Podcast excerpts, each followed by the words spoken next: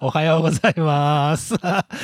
日はですね、えっ、と、コーチケさん、いつもミキサーやってるコーチケさんがお休みなので、久しぶりですね。富田社長と一緒にやってるんですけど、なんかね、嫌な予感してたんだよ。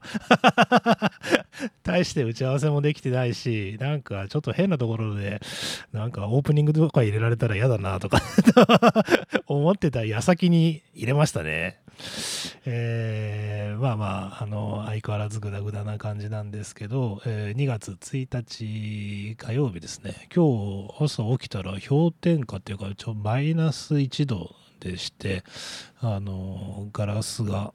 あのフロントガラスが染みてて寒かったですけど、えー皆さんいかがお過ごしですか、えー今日もよろしくお願いします。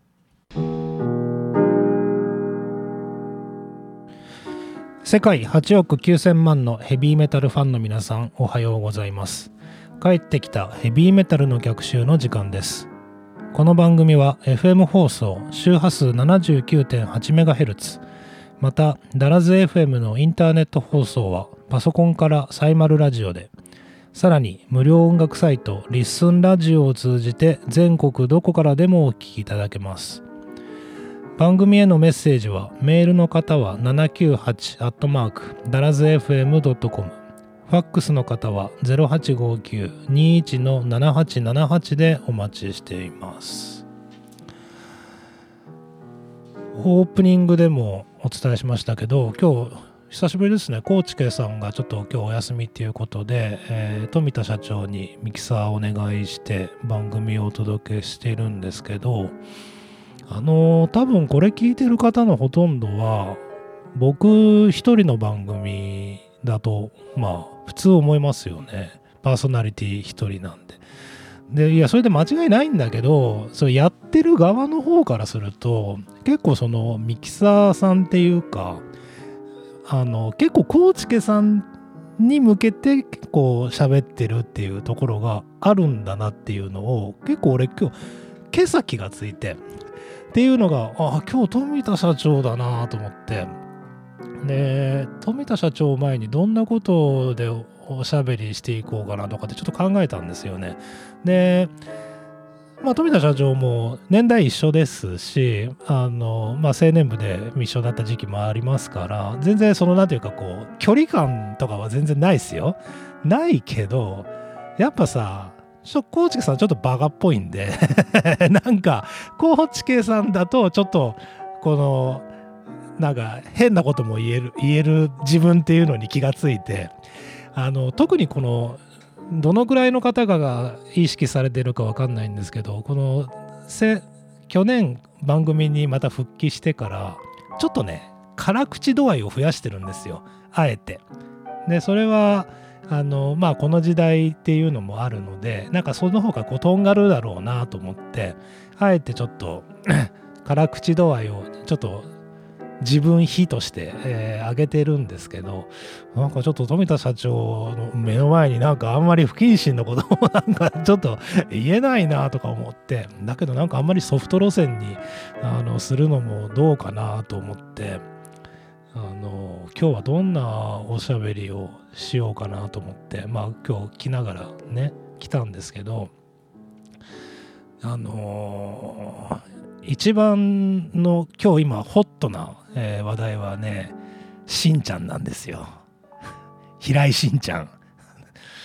あのー平井知事がねそのまあこの番組、えー、と他の地方東京とかあと海外とかで聞いてる方もいらっしゃると思うので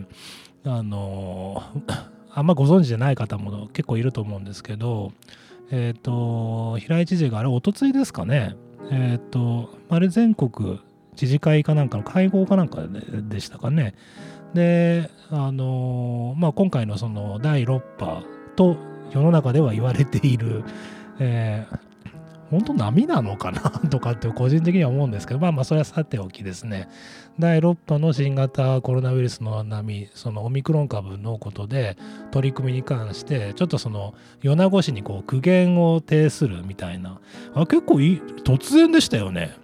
なんかこう急に噛みつかれた 感が個人的にはしたんですけどまあまあちょっとその米子市の取り組みを批判するみたいな、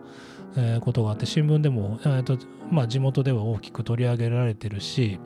今もう結構なんかこう友達と会うと合言葉みたいな感じになってますよね。昨日ぐらいからね。あの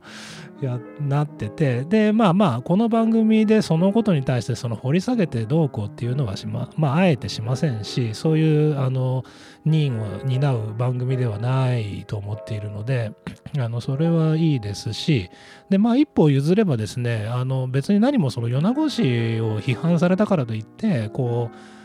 なんだみたいな感じで反論するっていう大人げないことももちろんする気もないんですけどあのとはいえその今朝のね日本海新聞にまあ日本海新聞さんさすがだなと思ったんですけどその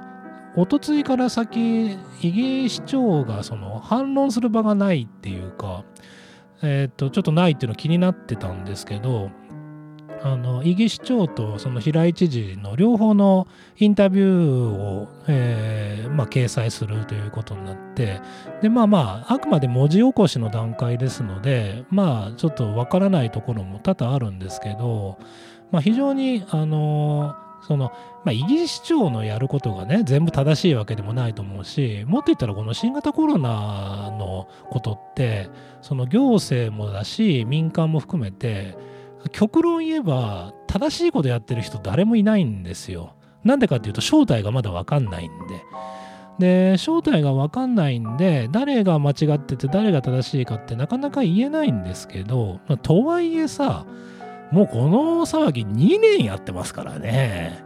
でまあそのどのくらい弱毒化しているのかとかっていうのも本当わかんないんですけど、まあ、とはいえなんかこう肌感覚でやっぱ感じるものってみんな持ってると思うんですね。まあそれはあの専門家じゃないんであのあんまりそこ強く言えないってところはあるとは思いますけどとはいえ常識的にみんななんとなく薄々感じてることっていうのはある中であのどう政治判断していくかとかどう行政としてあの市町村に落とし込んでいくかっていうのはあの当然あるべきこと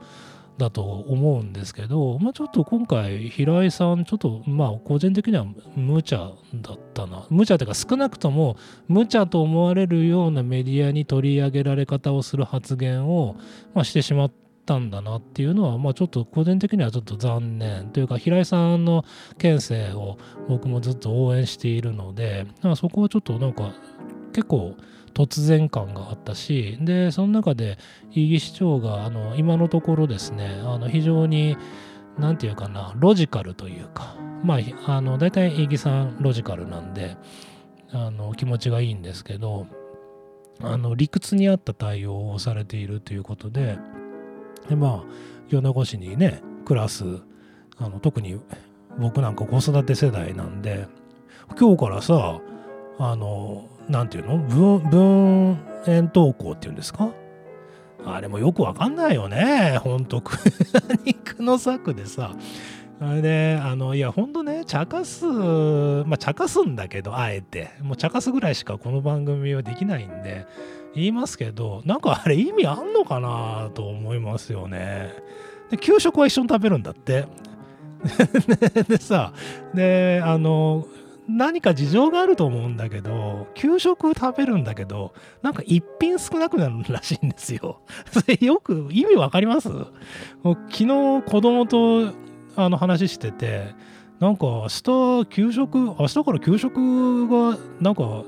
少なくなるんだよねって言われて、え、ちょっとそれどういうことって言って、時短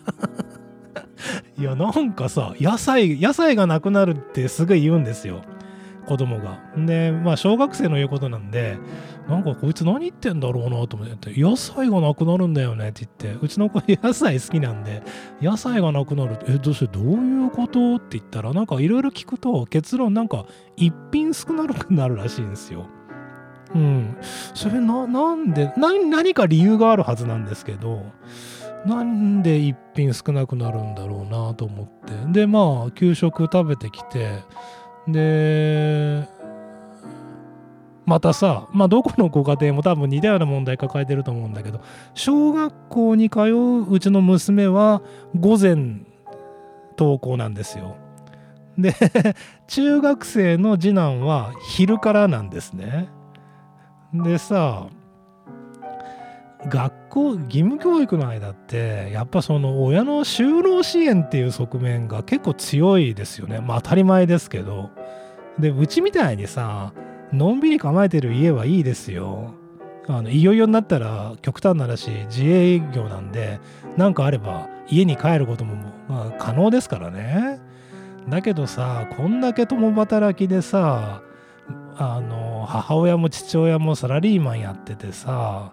で別にブラック企業じゃなくったってさ当然その仕事の責任ってあるんであのちょっと困ったことはあるんで今から家に1時間帰ってきますってさ多分なかなか言えない人がほとんどだと思うんですけどそんな中さ上の子は午前中だけ学校行って 下の子は上で昼から行ってってさその要するにどっちかは必ず家にいるってことでしょ？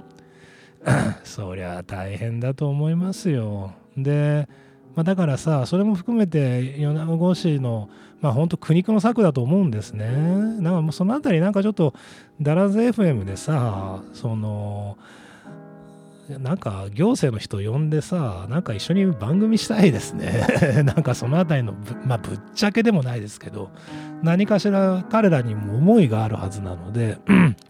なんかそういう話なんかゆっくりしたいなと思いますけど、まあ、少なくともこう結論から言えばうまく機能してないなっていうのは残念ながらあの指摘せざるを得ないですね。本当にあのどうなっちゃうんだろうと思いますけど本当はあのさっきから言ってますけどもこの問題2年やってるんでねで何かしらこう次のステージっていうか 行かないとなんかさまあ僕なんか割と最初の段階からずっと言ってますけどそのあの経済か人の命かみたいな議論があってですね。で我々まあ経済人なんであの当然そういう、まあ、経済優先っていうことを僕なんかはずっと言ってるんですね。でそれはなんでそういうこと言うと命か金かみたいな議論になるじゃないですか。俺それ全然間違いだなと思ってて。命も金も両方大事に決まってるじゃないですか。でそのそれって結局お金と命って密接にリンクしてるんでね だから本当その辺りをなんかこうどっちが優先とかどっちがどうのじゃなくて両方同じ土俵に上げて考えないと結局おかしなことになっちゃうのにあのなんかいつまでたってもなんか議論がこう深まっていかないなっていうのをちょっとそこは残念に思いますけど、えー、皆さんいかがですかね？まあまああんまりあの政治的な話ばっかり掘り下げたくないのでこの辺りにしますけど今日というか今月の番組えっ、とおそらく前半ですね。えー、今日とそれから8日の火曜日2回ぐらいにわたって、えー、僕が世界で最も好きなバンドの一つ ACDC の最新アルバムですね。パワーアップをお楽しみいただきたいと思っています。えー、1曲目これ相変わらずどこ切っても ACDC 節って感じでしたね。ショット・イン・ザ・ダークをお聴きいただきましたが、えー、次の曲も非常にいい曲なので、えー、お楽しみください。えー、ACDC で Witch's Spell。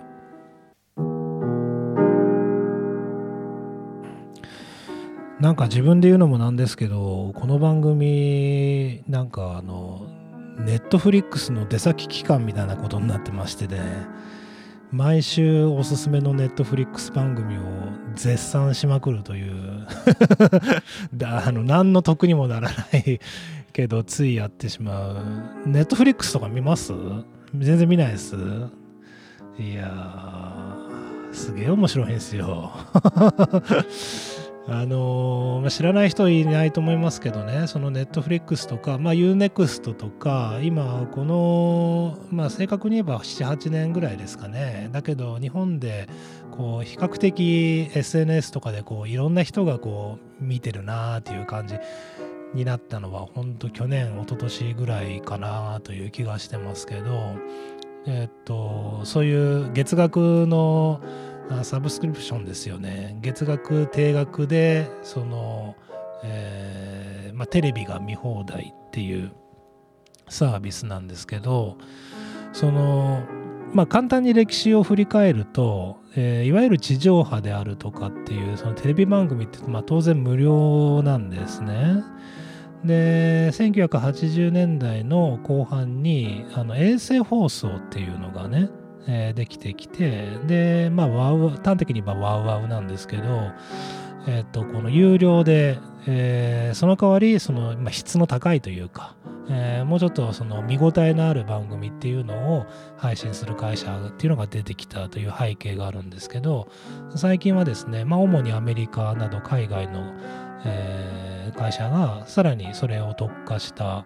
あの有料コンテンツっていうのを、まあ、配信する。で、当初はですね、まあ、結構月額1980円とか、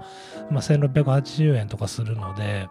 あのそんな金払ってテレビ見てどうすんだみたいな、えー、人がほとんどだった。僕は割と初期の段階から、まあ、そういうの飛びつくタイプの人間なので、あの飛びついてましたけどとはいえさなんか最初そんなに見てなかったんですねであのいわゆるレンタルビデオがあるじゃないですか、まあ、レンタルビデオ代わりに。あの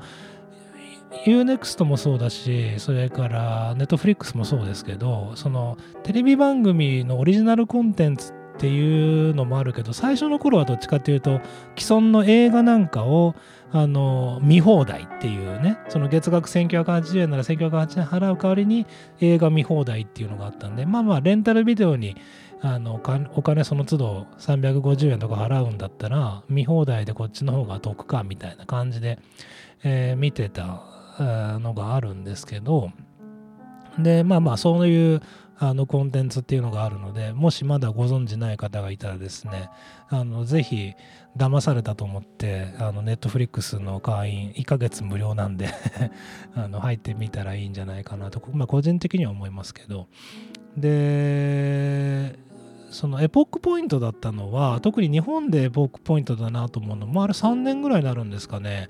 あの全裸監督という、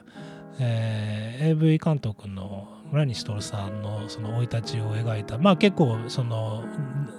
素材が素材なのでまあ結構あの際どいというか あの番組だったんですけどいや俺がその言いたいのはその全裸監督ってあれ結構その一流の日本の俳優さんであるとか女優そのすごい旬な女優さんっていうのがその体を張った演技されてるっていうのがあってでそこも結構まああのすごいなと思ったしで割とそれまでそのなんかネットフリックスとか、まあ、その海外のサイトの課金のものでわざわざ見たくないって言って言ってた人たちが割とその特に女性なんかもネットフリックスを見てその Facebook とかあのに投稿しだしたなっていうのを結構感じててそれが3年ぐらい前だからあれが一つのエポックポイントだったんだろうなと思うけど今利用者ってさんってすごい、まあ、アメリカなんかでは完全に市民権得てるみたいなんですけど日本でも、えー、ネットフリックスユーザーっていうのがまあ増えてきてるという、まあ、ちょっと今日あの教科書的な今解説を、えー、しましたけどそのネットフリックスでさあの先月の28日から、えっ、ー、と韓国ですね朝鮮の、えーと「今私たちの学校は」っていうゾンビものですね、えー、が独占配信されてるんですね。ネタフリックス独占配信でさもうこれがね超面白いんですよ。で俺あの子供みたいなこと言いますけどあの怖い物語ってダメなのね。ホラーもの？すっげえ苦手。で極力見ないようにしてるんですよ。あのリングとかさ螺旋とかすげえ名作だって分かってるんだけどもう絶対見たくない感じで。でましてやそのゾンビものってとかってまあ、ゾンビものっていうのもねあのドラマ好きな方はご存知だと思いますけどアメリカの「ウォーキング・デッド」っていう、えー、非常に人気のある作品シーズン11まであるんですよ。何十年やってんだっていう話ですけどシーズン11までやった、えー、ものが確か、えー、完結になったはずですけどえーとまあ、そういう有名作があってで日本でもあの、なんだっけ？中条あゆみさんとかが主演して人気になったあの日本テレビ系のあのゾンビのドラマとかもあってでああこういうのがなんか地上波の、えー、夜の番組でもオンエアされるんだなと思いながら見てましたけどそういう人気作も日本である中であの韓国の今私たちの学校はっていうのが28日からオンエアされててでもうちの小学校6年生の娘も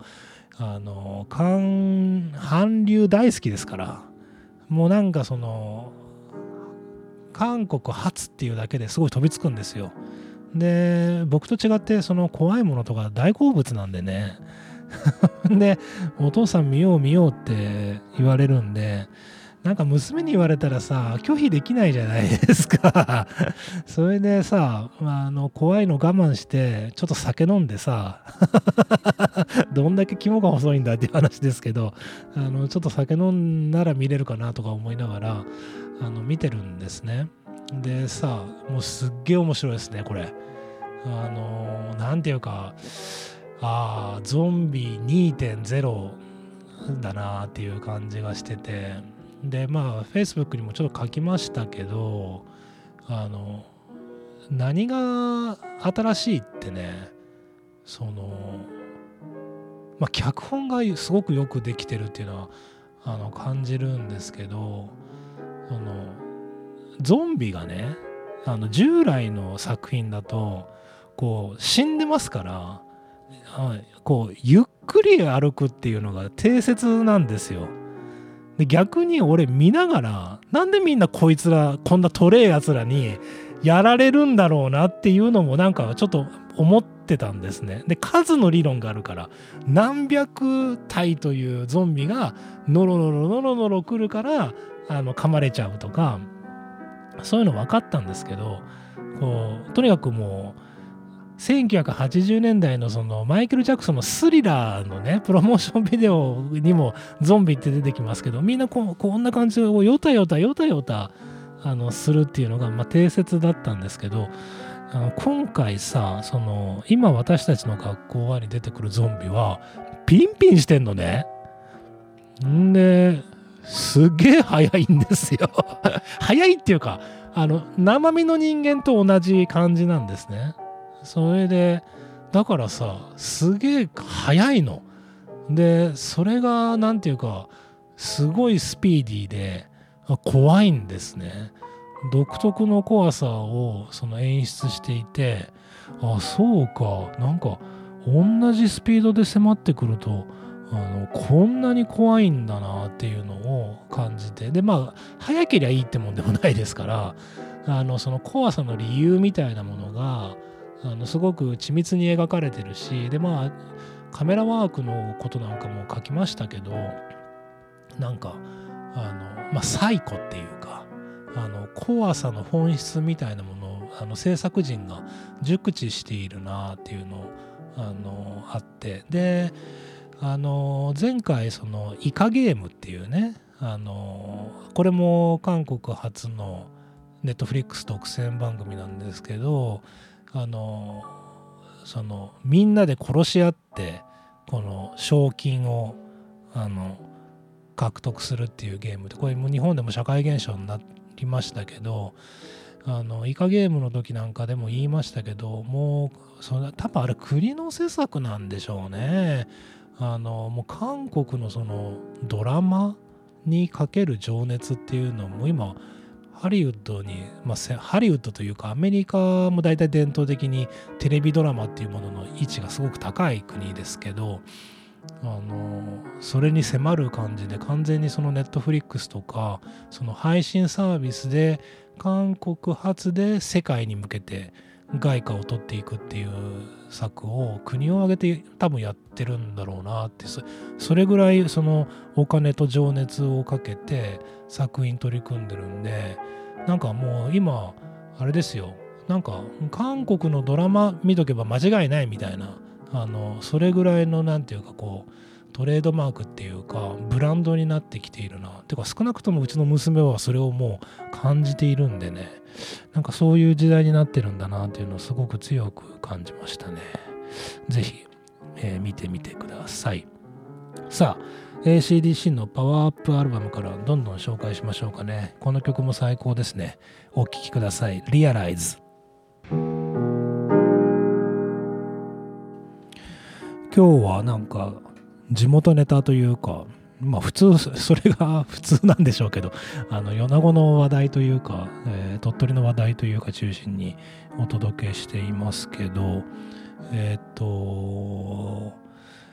それこそね、僕はあの、米子市の米原っていうところに住んでるんですけど、米原のランドマークといえば、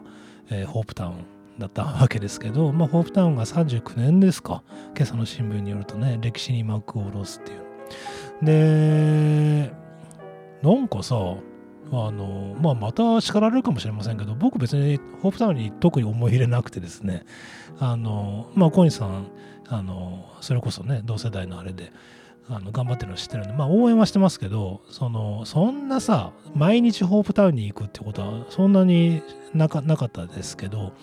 あの、やっぱなくなると寂しいですよね。で、何がってね、うちの子供が悲しんでるんだよね。意外で。で、え、何？ホープタウンってなんか、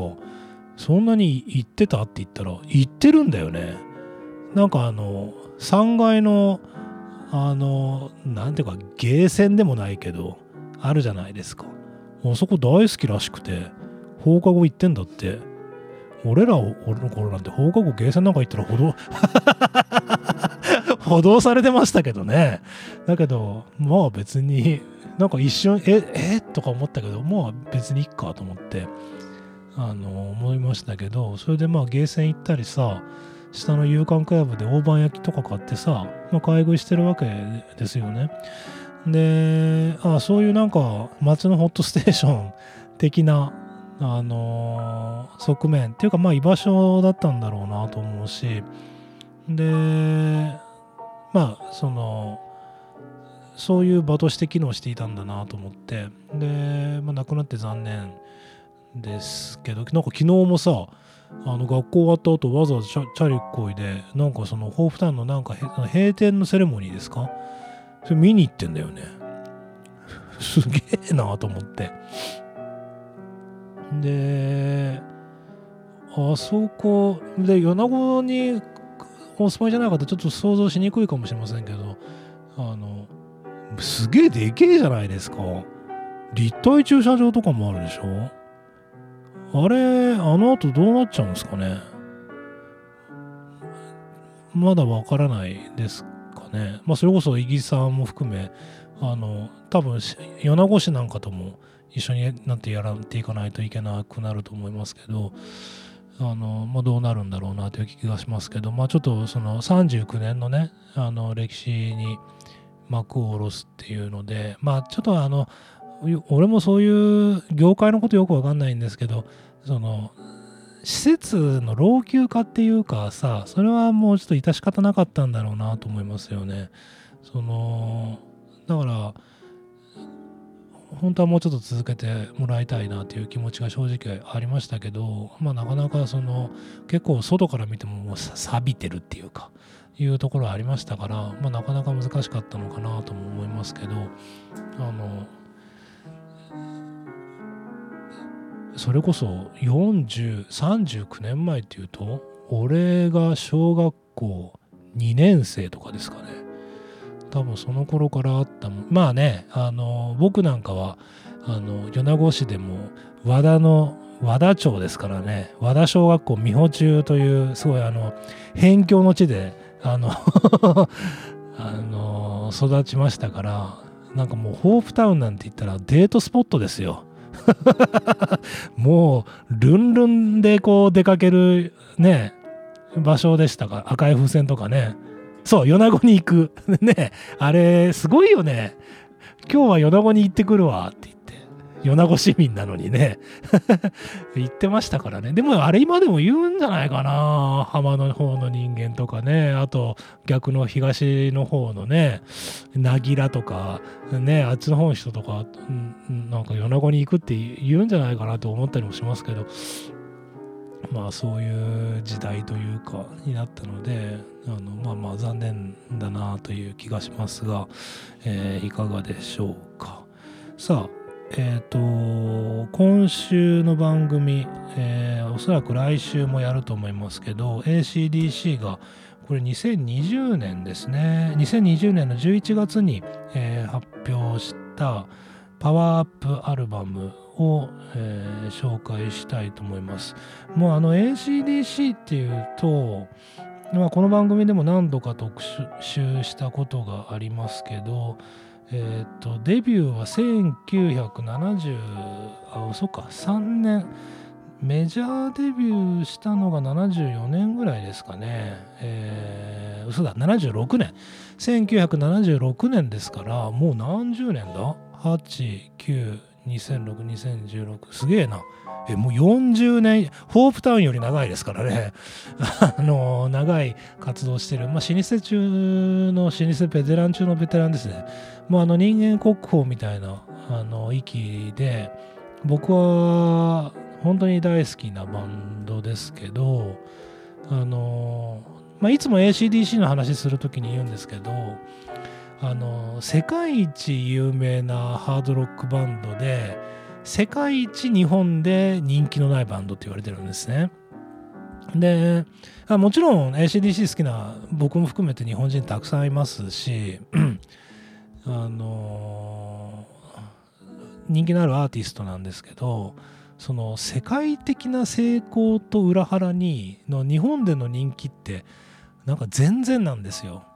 で ACDC 日本に来ないことで有名であの結構ワールドツアーからもしょっちゅう外れるんですね。で僕が、えーと、直近で ACDC の来日を見に行ったのはえっ、ー、とあれいつだったかなそれこそもう新型コロナなんて全くない頃なのでえっ、ー、とねああ多分もう古すぎて古すぎて忘れましたけど多分ロック・オア・バストアルバムだったのかな？2014年、うん、のこれはあの京セラドームに行ったと思うのでもしかしたら違うアルバムだったかもしれませんけどその時にさあそうそうだからそれぐらいその日本にあんまりめったに来ないんでこれ絶対行かないといけないなと思って行ったらですねあのちょ感動しましたで何が感動したかってねもう後期高齢者みたいな人たちなんですよね。まあ後期高齢者でそこは言い過ぎかな。でももう還暦は余裕ですぎてますよね。でさ、あのまあ嘘でもないけど、なんかこう、もうそういうベテラン級の人たちって、まあ当たり前ですけどこう身体的なこう機敏さってさなくなるじゃないですか、うん、だからまあその立ってるだけでかっこいいとかまあローリング・ストーンズとか例えば、うん、そのまあローリング・ストーンズもすごいパワフルなステージングでかっこいいなと思いますけどとはいえさやっぱ20代の例えばね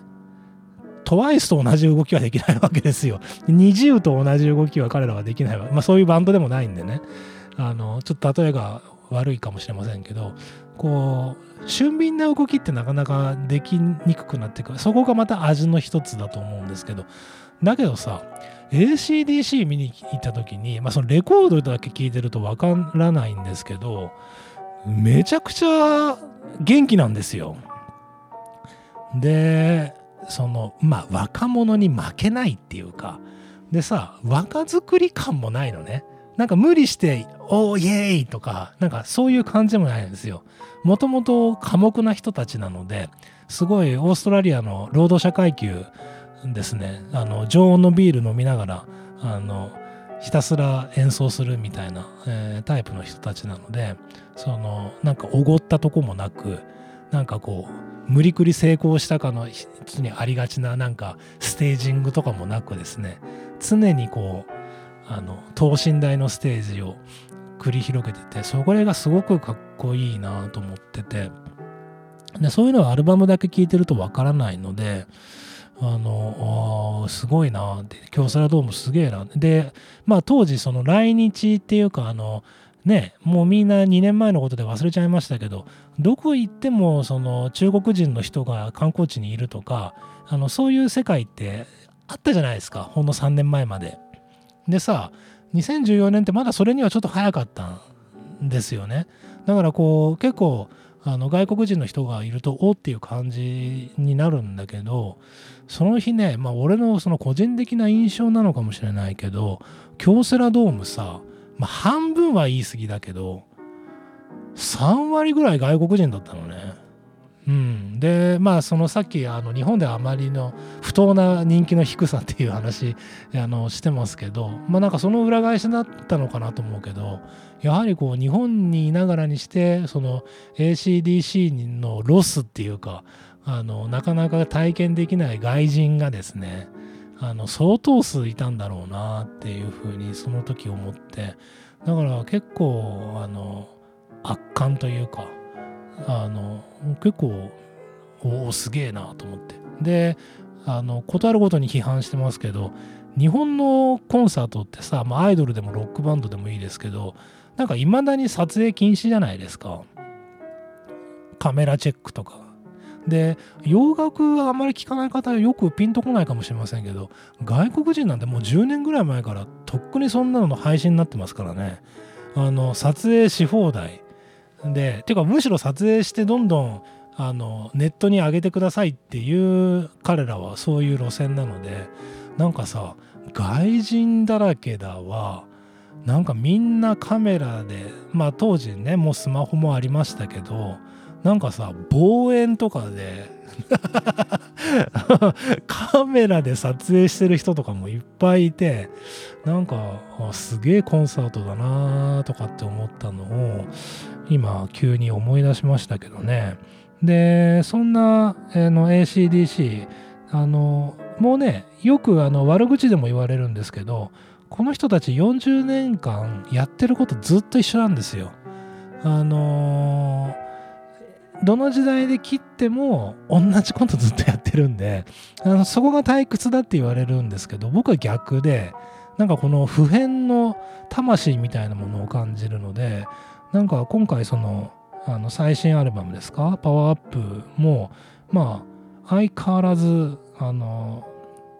リンゴ飴リンゴ飴じゃないや金太郎飴のようにあの同じ演奏をしてくれて本当に感動したなという気がしますね。あのぜひ来週も含めてしっかりと聴いてもらおうと思いますが今週はこの曲でお別れしたいと思います。ACDC で Through the Mists of Time